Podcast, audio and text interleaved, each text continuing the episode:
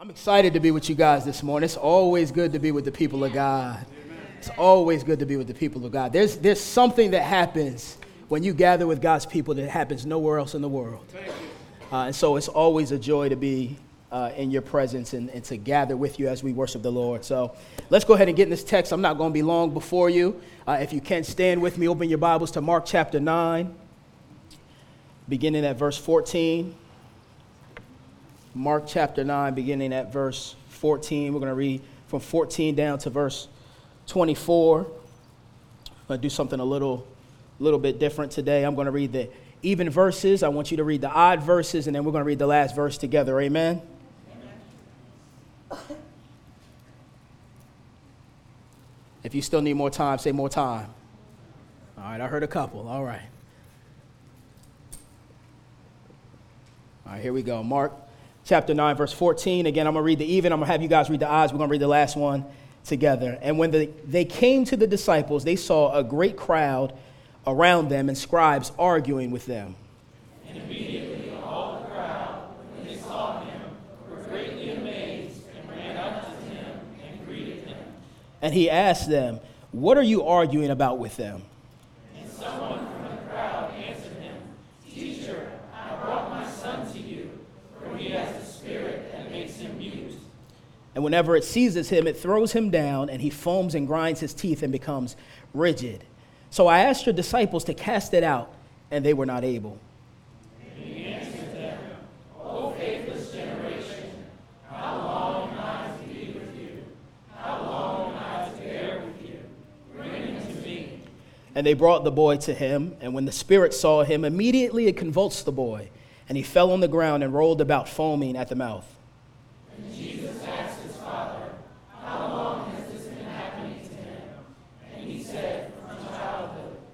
And it has often cast him into the fire and into the water to destroy him. But if you can do anything, have compassion on us and help us. And Jesus said to him, If you can, all things are possible for one who believes. All together. Immediately the father of the child cried out and said, I believe, help my unbelief. Let's pray. Father God, I'm so grateful for your word. I'm grateful that we can depend on your faithfulness uh, in times and circumstances and difficulties of life when everything else around us is unsure and unstable. We can depend on you. And so, God, I pray that we would hear an encouraging word from, uh, from this text today that shows us and challenges us what it looks like to depend wholly and trust wholly upon the name of our God, who is able, who is power to do all things. And so uh, we just bring that before you and pray that you'll bless our time together in Christ's name. All of God's people said, Amen. Amen. Amen. You may be seated.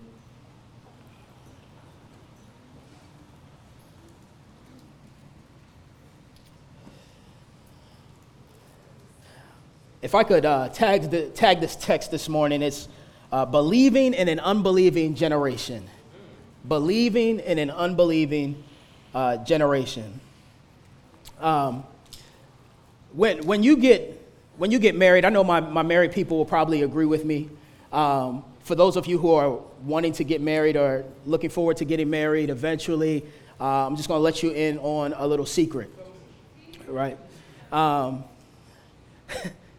Rob, you silly man. Um, when you get married, especially for the guys, I want you to I want you to listen to this so you know how to respond rightly, and hopefully it's for the young ladies. It'll it'll help you out as well, just to let you know sort of what's going on.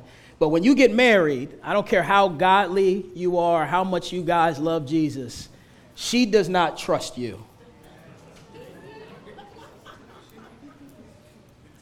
Now I'm going to tell. I, I know y'all looking at me like.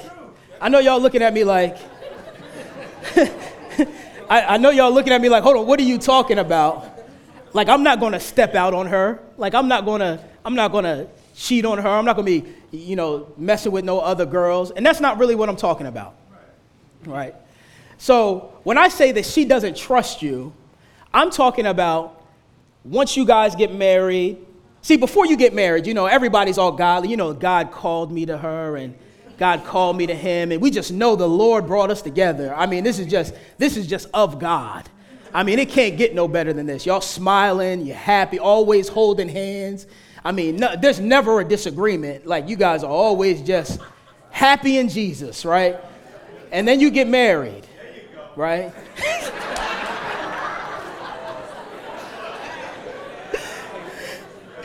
then, then, then, then, you, then you get married, right?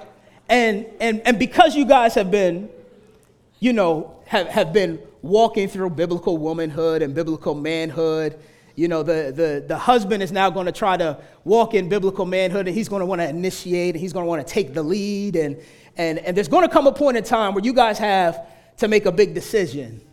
And the husband's going to want to do one thing and the wife is not going to agree at all. and she's, she's, she's going to she's going to try her best to let you know how much she doesn't agree while still maintaining biblical womanhood. but she's still not going to agree. And at that moment, I can guarantee you she doesn't trust whatever decision you decide to make that's different than hers. And I'm going to tell you why. It's because up until this point, she's had the freedom to make her own decisions. And now she has to put the trajectory of her life and her decisions on the clout of somebody else. And when you first get married as a man, you haven't earned that yet. You, you, you, you haven't earned it practically yet because y'all haven't gone through nothing. And so she hasn't learned how to watch you biblically make a decision with patience and with prayer. And so when you first have to start making decisions, she's not going to be sure about whether or not you're making the right decision. And she's going to think she can make it better than you, which sometimes she might be able to.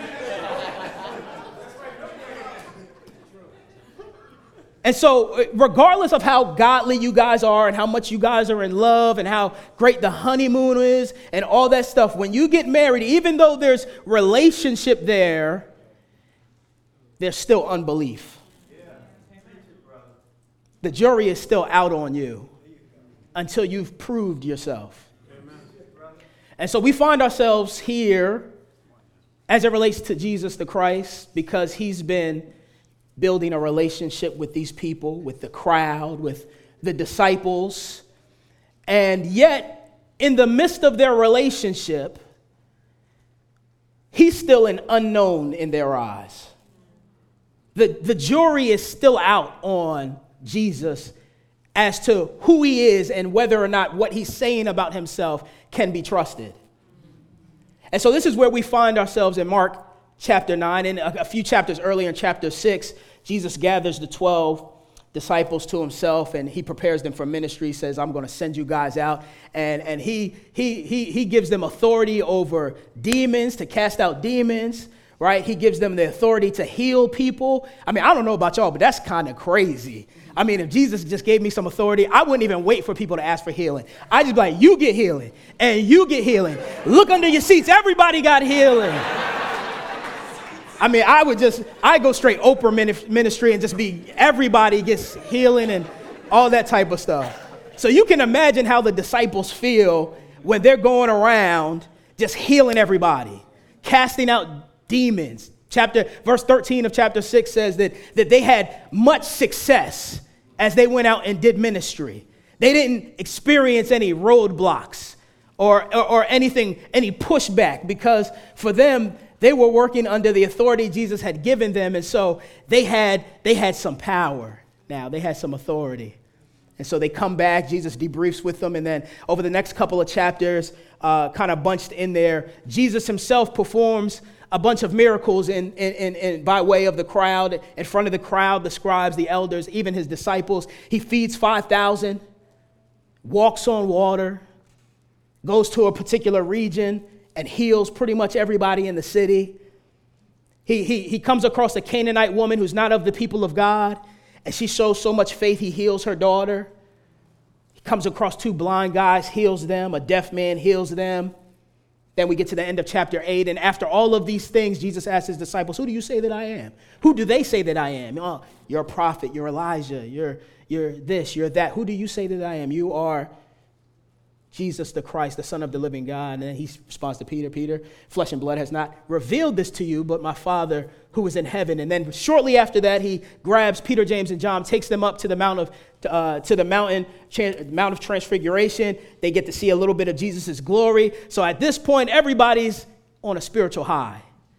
Ministry's going well. Life is good. There aren't any roadblocks in life. I mean, they, I mean, Jesus is doing stuff people following him, like, yeah, Jesus is the man, all this stuff. Here they are coming down off of the mountain, and this is what they find. Verse 14.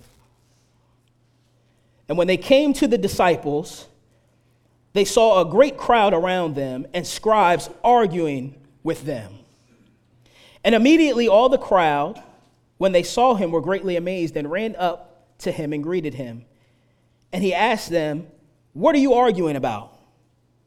Someone from the crowd answered him, Teacher, I brought to you my son, for he has a spirit that makes him mute. And whenever it seizes him, it throws him down, and he foams at the mouth and grinds his teeth and becomes rigid. So I asked your disciples to cast it out, and they were not able.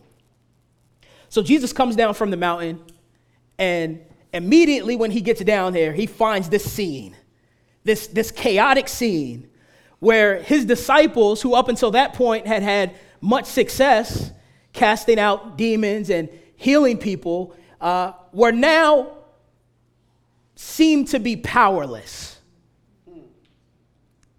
This wasn't the first time that they had encountered demon possession without Jesus around. They, Jesus sent them out. They did this, all of that ministry without Jesus around. And so that wasn't the issue. But for some reason, this father brings his boy to Jesus. Jesus isn't there, so he goes to the disciples which would have been obvious given that they had been healing and, and doing miraculous works as well.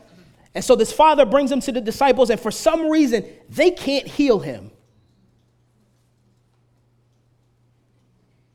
There's nine disciples down there, and nobody has enough power to heal him. They don't even have enough collective power amongst themselves to put power together and heal him. and, and what's, what's funny is, is this is unique to Mark because Matthew and Luke give very short accounts, and, and Mark is very detailed in this, this account. But Mark puts in here that they were arguing with the scribes. And so imagine this the disciples, given their history of success with casting out demons, come across this boy, and now they're unable to. And Jesus isn't around, so they can't ask him, What, what do we do? Like, what's happening? Why isn't this working?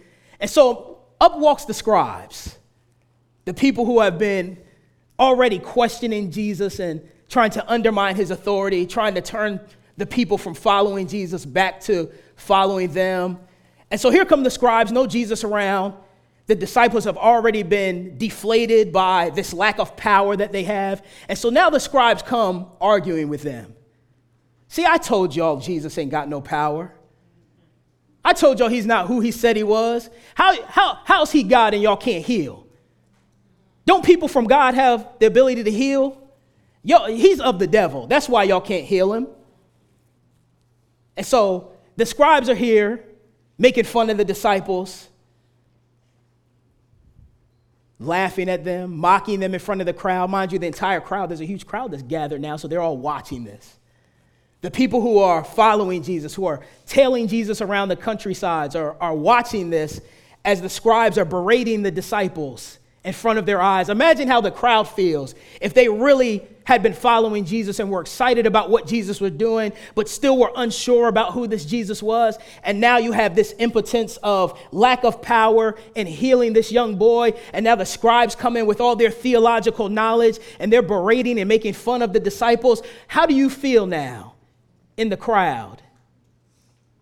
And so it says that Jesus comes down in an opportune time, and they were amazed. They were greatly amazed to see him. Not amazed in the sense of excited, but they were greatly alarmed. This is the only time this word is used outside of Mark, later in Mark, where it talks about to be greatly distressed. When Jesus was praying in the garden, he was greatly distressed. There was a distress among the crowd because of the confusion of what was going on before their eyes. And they needed Jesus, and he showed up at an opportune time. And so they run to Jesus. Jesus obviously seeing this chaotic scene. What like what are you arguing with them fools about? What are they talking about? Jesus always knows that they're up to some nonsense. Always gets at the heart and asks those underneath questions when dealing with the, the scribes, Pharisees, and the elders. And he knew right off the bat, what are you arguing about with these fools? So one man from out of the crowd, he says, My son is sick. Luke says that he has epilepsy. Or Matthew says he has epilepsy. Luke says that that's his only son. Here, it says that he's demon possessed. And so, for years, this father has watched his son writhing in pain, foaming at the mouth, grinding his teeth, probably taking him to the physicians of the day, the natural healers of the day, exhausting all hope until he finally hears that Jesus is in town. And then he brings him to Jesus. Jesus isn't there, so he gives him to the disciples, and the disciples can't heal. And so now the, the father is at a place of desperation. The reason why all of this is going on is because I brought my son to you to be healed, and your disciples couldn't heal him. And while everybody else, while, while, while I'm here for my son and the disciples are here for my son, everybody else is arguing about the theology of why they couldn't heal him. And nobody cares about the boy. And so he brings the son to him, tells him what's going on. And he says, Your, your disciples have, have been impotent, have been rendered useless, have no power whatsoever at all. And then Jesus responds, O faithless generation, how long am I to be with you? How long am I to bear, to suffer, to endure, to be patient with you? Bring him to me. Jesus has, Jesus has done all this healing in their presence. Jesus has fed thousands of people. Jesus has cast out demons. All of this in their presence. Jesus has a history of the miraculous. And yet, in this instance, people still don't believe. See, on, on one hand, it's a rebuke towards the disciples because Jesus had empowered them to do this very thing and they couldn't. On one hand, it's to the scribes because of their, their blatant unbelief in their own hearts and their attempts to draw people away from God. And on the last hand, it's to the crowd because the crowd was so tossed to and fro in the waves of discussion and theology that nobody believes, even though Jesus has been among them for so long. Jesus has been working miracles for so long. Jesus has been walking with them for so long. Jesus has been teaching with authority for so long, and yet they still don't believe.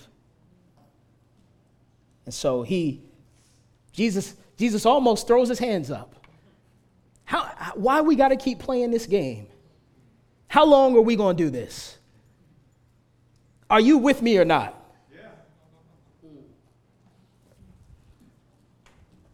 Faithless generation, how long am I to bear with you? So he says, Bring me the boy. They bring him the boy, and when the spirit saw him, immediately it convulsed the boy, and he fell on the ground and rolled around, foaming at the mouth. So Jesus asked, How long has this been happening to him? And the dad says, From childhood. Could you imagine this? A, a father's only son.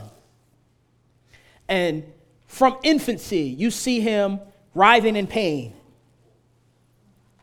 dropping on the floor and being so rigid that you can't move him and he can't move. And he's foaming at the mouth and he's grinding his teeth and he can't help himself.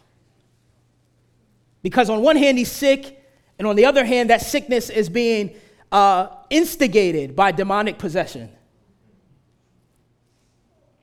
Could you, could you imagine your only son being thrown into fire?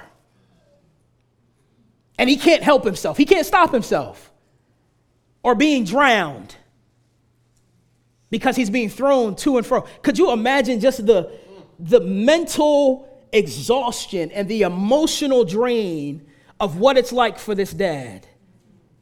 to care for a sick child and a sick child who is borderline suicidal because of demonic activity. Could you, day after day, week after week, year after year, could you imagine going home with this boy and, and not being able to really leave the room because of what he might do to himself? Always being on guard, wondering if you wake up the next morning and your son will be dead. And so, get, get the pic. There's desperation in this son when he brings him to Jesus.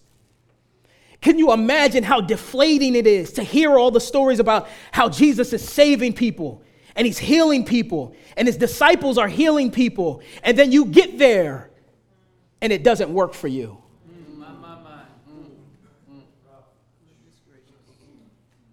You, you get there and the, the hope the glimmer of hope that was in your eye because you knew your son was going to see Jesus. And then you get there and nothing works. This is where the Father is. Verse 22. So after he describes to Jesus what's been going on with his son from childhood, he says something very key. He says, But if you can do anything, have compassion on us and help us. Now, now when, when he says that, first notice that he says us, as if he's, one of, he's the one with the issue. He, he, he, he suffers with his son.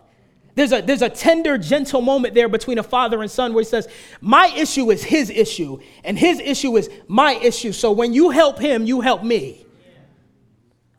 But also, no, notice how he prefaces his request if you can.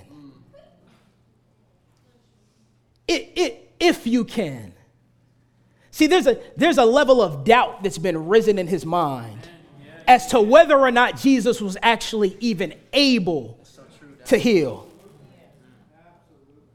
Despite the stories that he had heard, despite the people who were probably in the crowd that may have been impacted by Jesus too, he says, I've dealt with so much struggle in my life. I've come up against uh, insufficient medical attention time after time. I've even countered some of your people who couldn't do anything to help me. Why should I believe you? If you can do anything. There, there was a level of doubt in his mind that had arisen where he was unsure. And yet Jesus responds in a very, very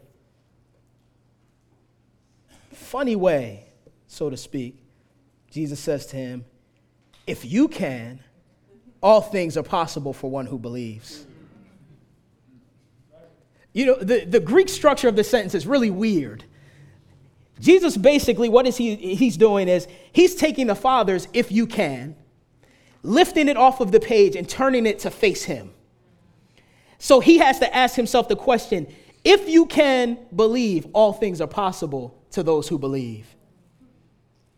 The, the, the issue was not whether or not Jesus was able to heal, the issue was whether or not the man was willing to believe that he was. Amen. And so Jesus, Jesus, Jesus challenges him and puts it in front of his face and says, Do you really believe?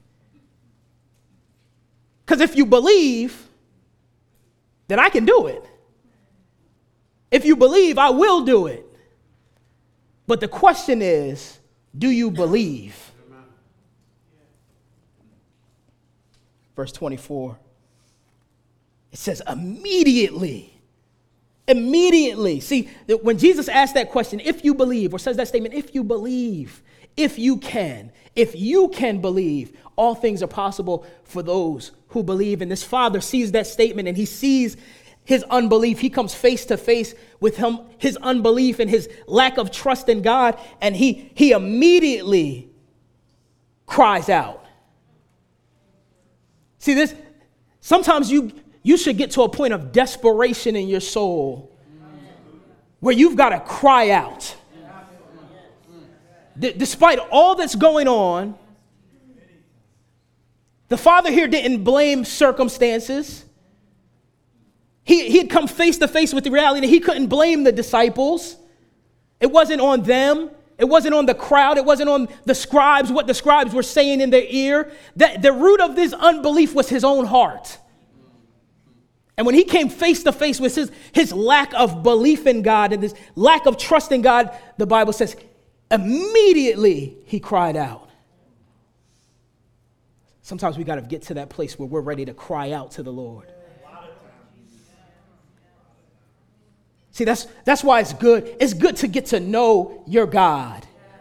It's good to know, know your because when you when you get to know your God, you know what He's capable of. See, see, the, the old church had a bunch of names for God that they would cry out to. El Shaddai, God my provider. Jehovah Jireh, Jehovah Nisi, the Lord my banner. God Almighty. And they would cry out these names to God because they knew, they understood the character of God and what it meant when, when Israel would, would rally to God using the call of his name for those circumstances. And we've got to get to a place where we call out to God for help. See, the, the matter here is a matter of dependency upon God. Do, do you really depend upon God by faith? When, when troubling circumstances arise, where's the first place you go to? Do, do, do you go to your friends just to see what they think? Do you go to articles and TV. Where, where do you go when, when you need a word from God, when you need to be uplifted by God, when your soul is in despair? Where do you go? When your marriage is in trouble, where do you go? When, when, you're, when you're crumbling under the temptation of sex, where do you go? Where, where, where you go lets you know whether or not you depend on God. But look, but look at what the father says after he cries out. He says, I believe, help my unbelief. See, there's, there's a beautiful tension there of recognizing that in one sense he comes to God in belief, and on the other sense, he needs help to believe. And on one hand, he's saying, Lord, I believe that you can move. I believe that you can act. Help me to believe.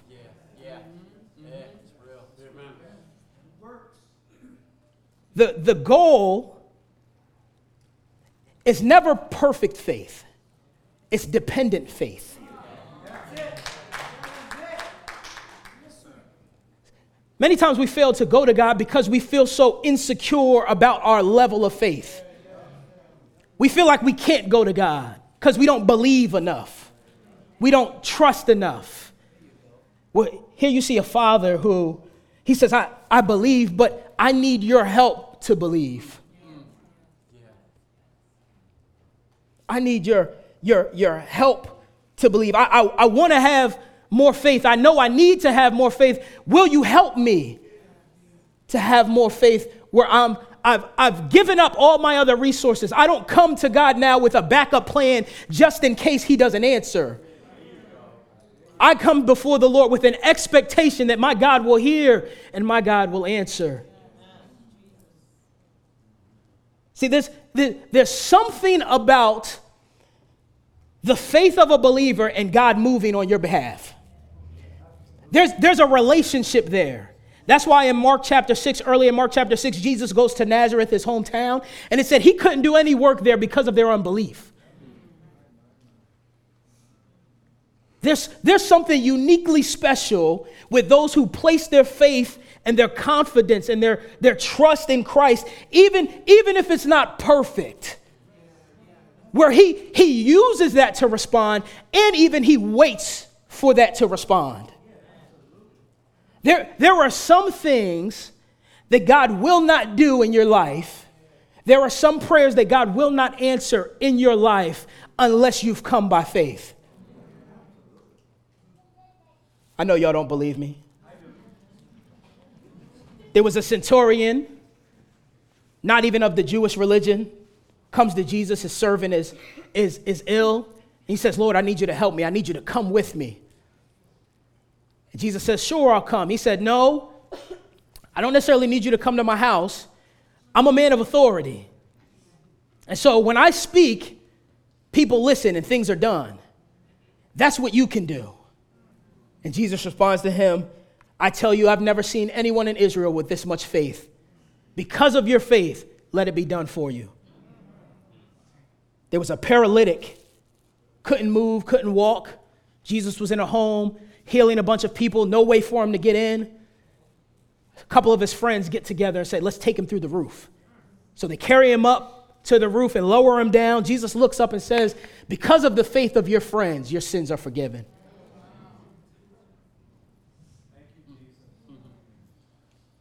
Another man comes to Jesus, My daughter is dying. Will you come? On the way, Jesus is in a crowd of people. A woman touches the hem of his garment. Jesus says, What was that? Power just came from me. Everybody's like, Jesus, what are you talking about? You're in a group of people, everybody's touching you. No, I know when power went out from me. And there lying at his feet is a woman who, for the last over 10 years, has had a discharge of blood. And she spent up all of her fortune trying to get it healed and worked out and fixed. And she said to him, I, I, I just thought if I could just touch, not, not even you, but if I could touch the hem of your garment, the outside of your garment, I'd be healed. He said, Oh, daughter, your faith has made you well. Go in peace. There were two blind men as Jesus was walking by, calling out, Lord, have mercy on us. Son of David, have mercy on us. And Jesus says, Do you believe I can do this for you? And they said, Yes, we believe that you can make us see again. And he said, Your faith has made you well. Do you hear it? A Canaanite woman, not even of the people of God, has a sick daughter. And she's arguing with Jesus because Jesus is like, The time for your people hasn't come yet. I didn't come for, for you.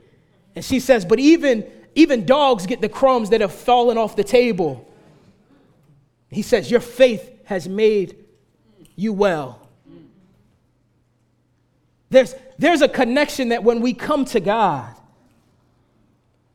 with, with an utter dependence, where, where He's our only option, where, where He's the only one that can come to our, our aid, He's the only one that can come to our rescue. He says, you, Your faith, in every one of these scenarios, your faith has made you well. I've seen your faith. Never have I seen faith like this before. Your faith has made you well. If you have the faith of a mustard seed, you can say to that mountain, Be moved into the sea, and it will happen. All it takes is dependent faith upon the Lord. And so, so the question is where, where in your life do you harbor unbelief that God can't move?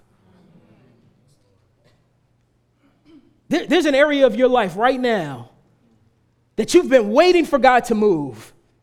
You've been pleading with God to move. For some of you, it's sexual sin. Some of you are having difficulty in marriage. Some of you have no direction in where, where you're going in life, and you've been praying and yearning for the Lord to answer you.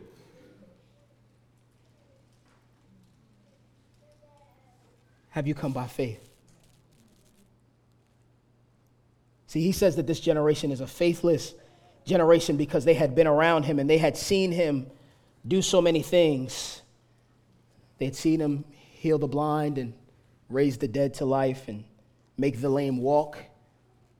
And yet, in the midst of all of this, they still didn't believe that he was who he said he was.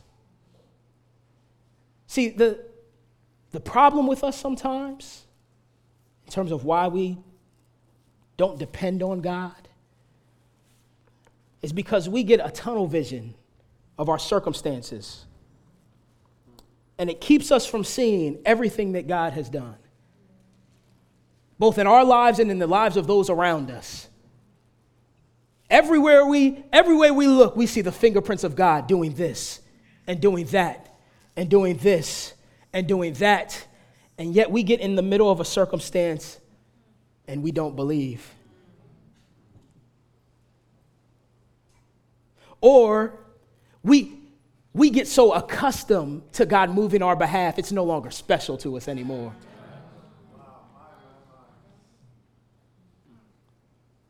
share this and then I'm out of your way. There was a man who took his wife on a trip to uh, the Yellowstone National Park. And in Yellowstone National Park, there's a, there's a geyser, very popular one called Old Faithful. And uh, if you go there at any given point in time, uh, you'll see a bunch of tourists there. So he takes his wife there, he gets there, there's hundreds of people around this geyser. Everybody's got their cameras ready video recorders, cell phones, everybody's ready to experience this, this powerful, majestic sight of this, this geyser. And, and next to the geyser, there's a, there's a digital clock. Every 24 minutes, it goes off like clockwork, every 24 minutes.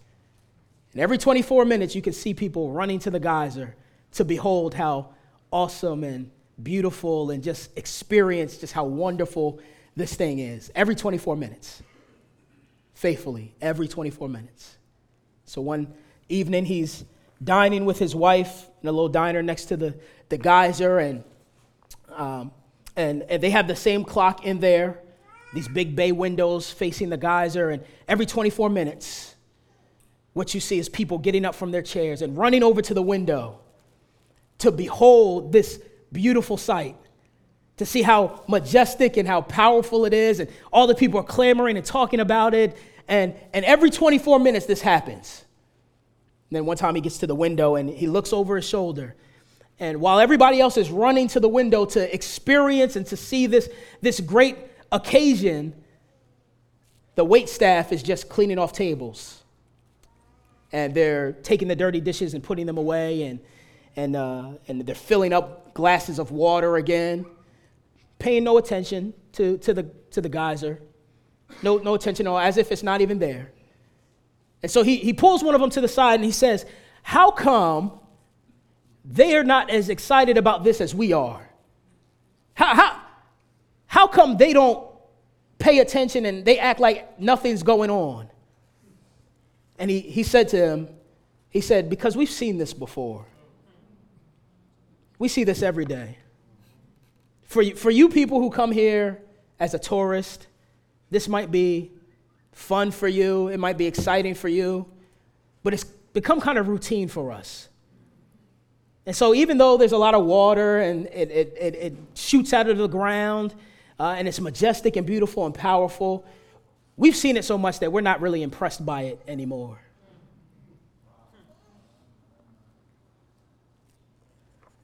Don't ever get to the point where the routineness of God's faithfulness in your life becomes unimpressive. My God, my goodness. Help us, God. Let's pray. Amen.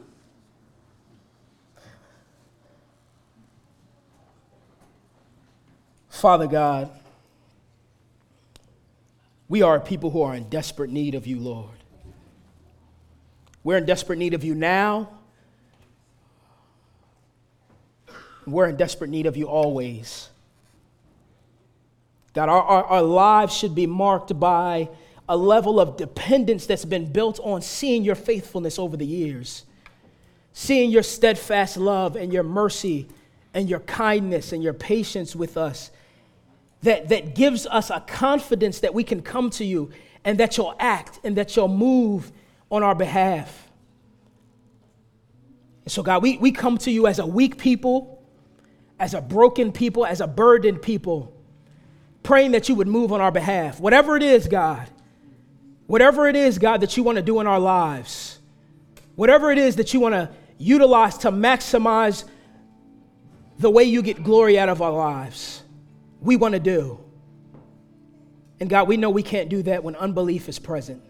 And so we cry out just like that, Father. We believe, help our unbelief, O Lord, that we might depend wholly upon you forever and for always.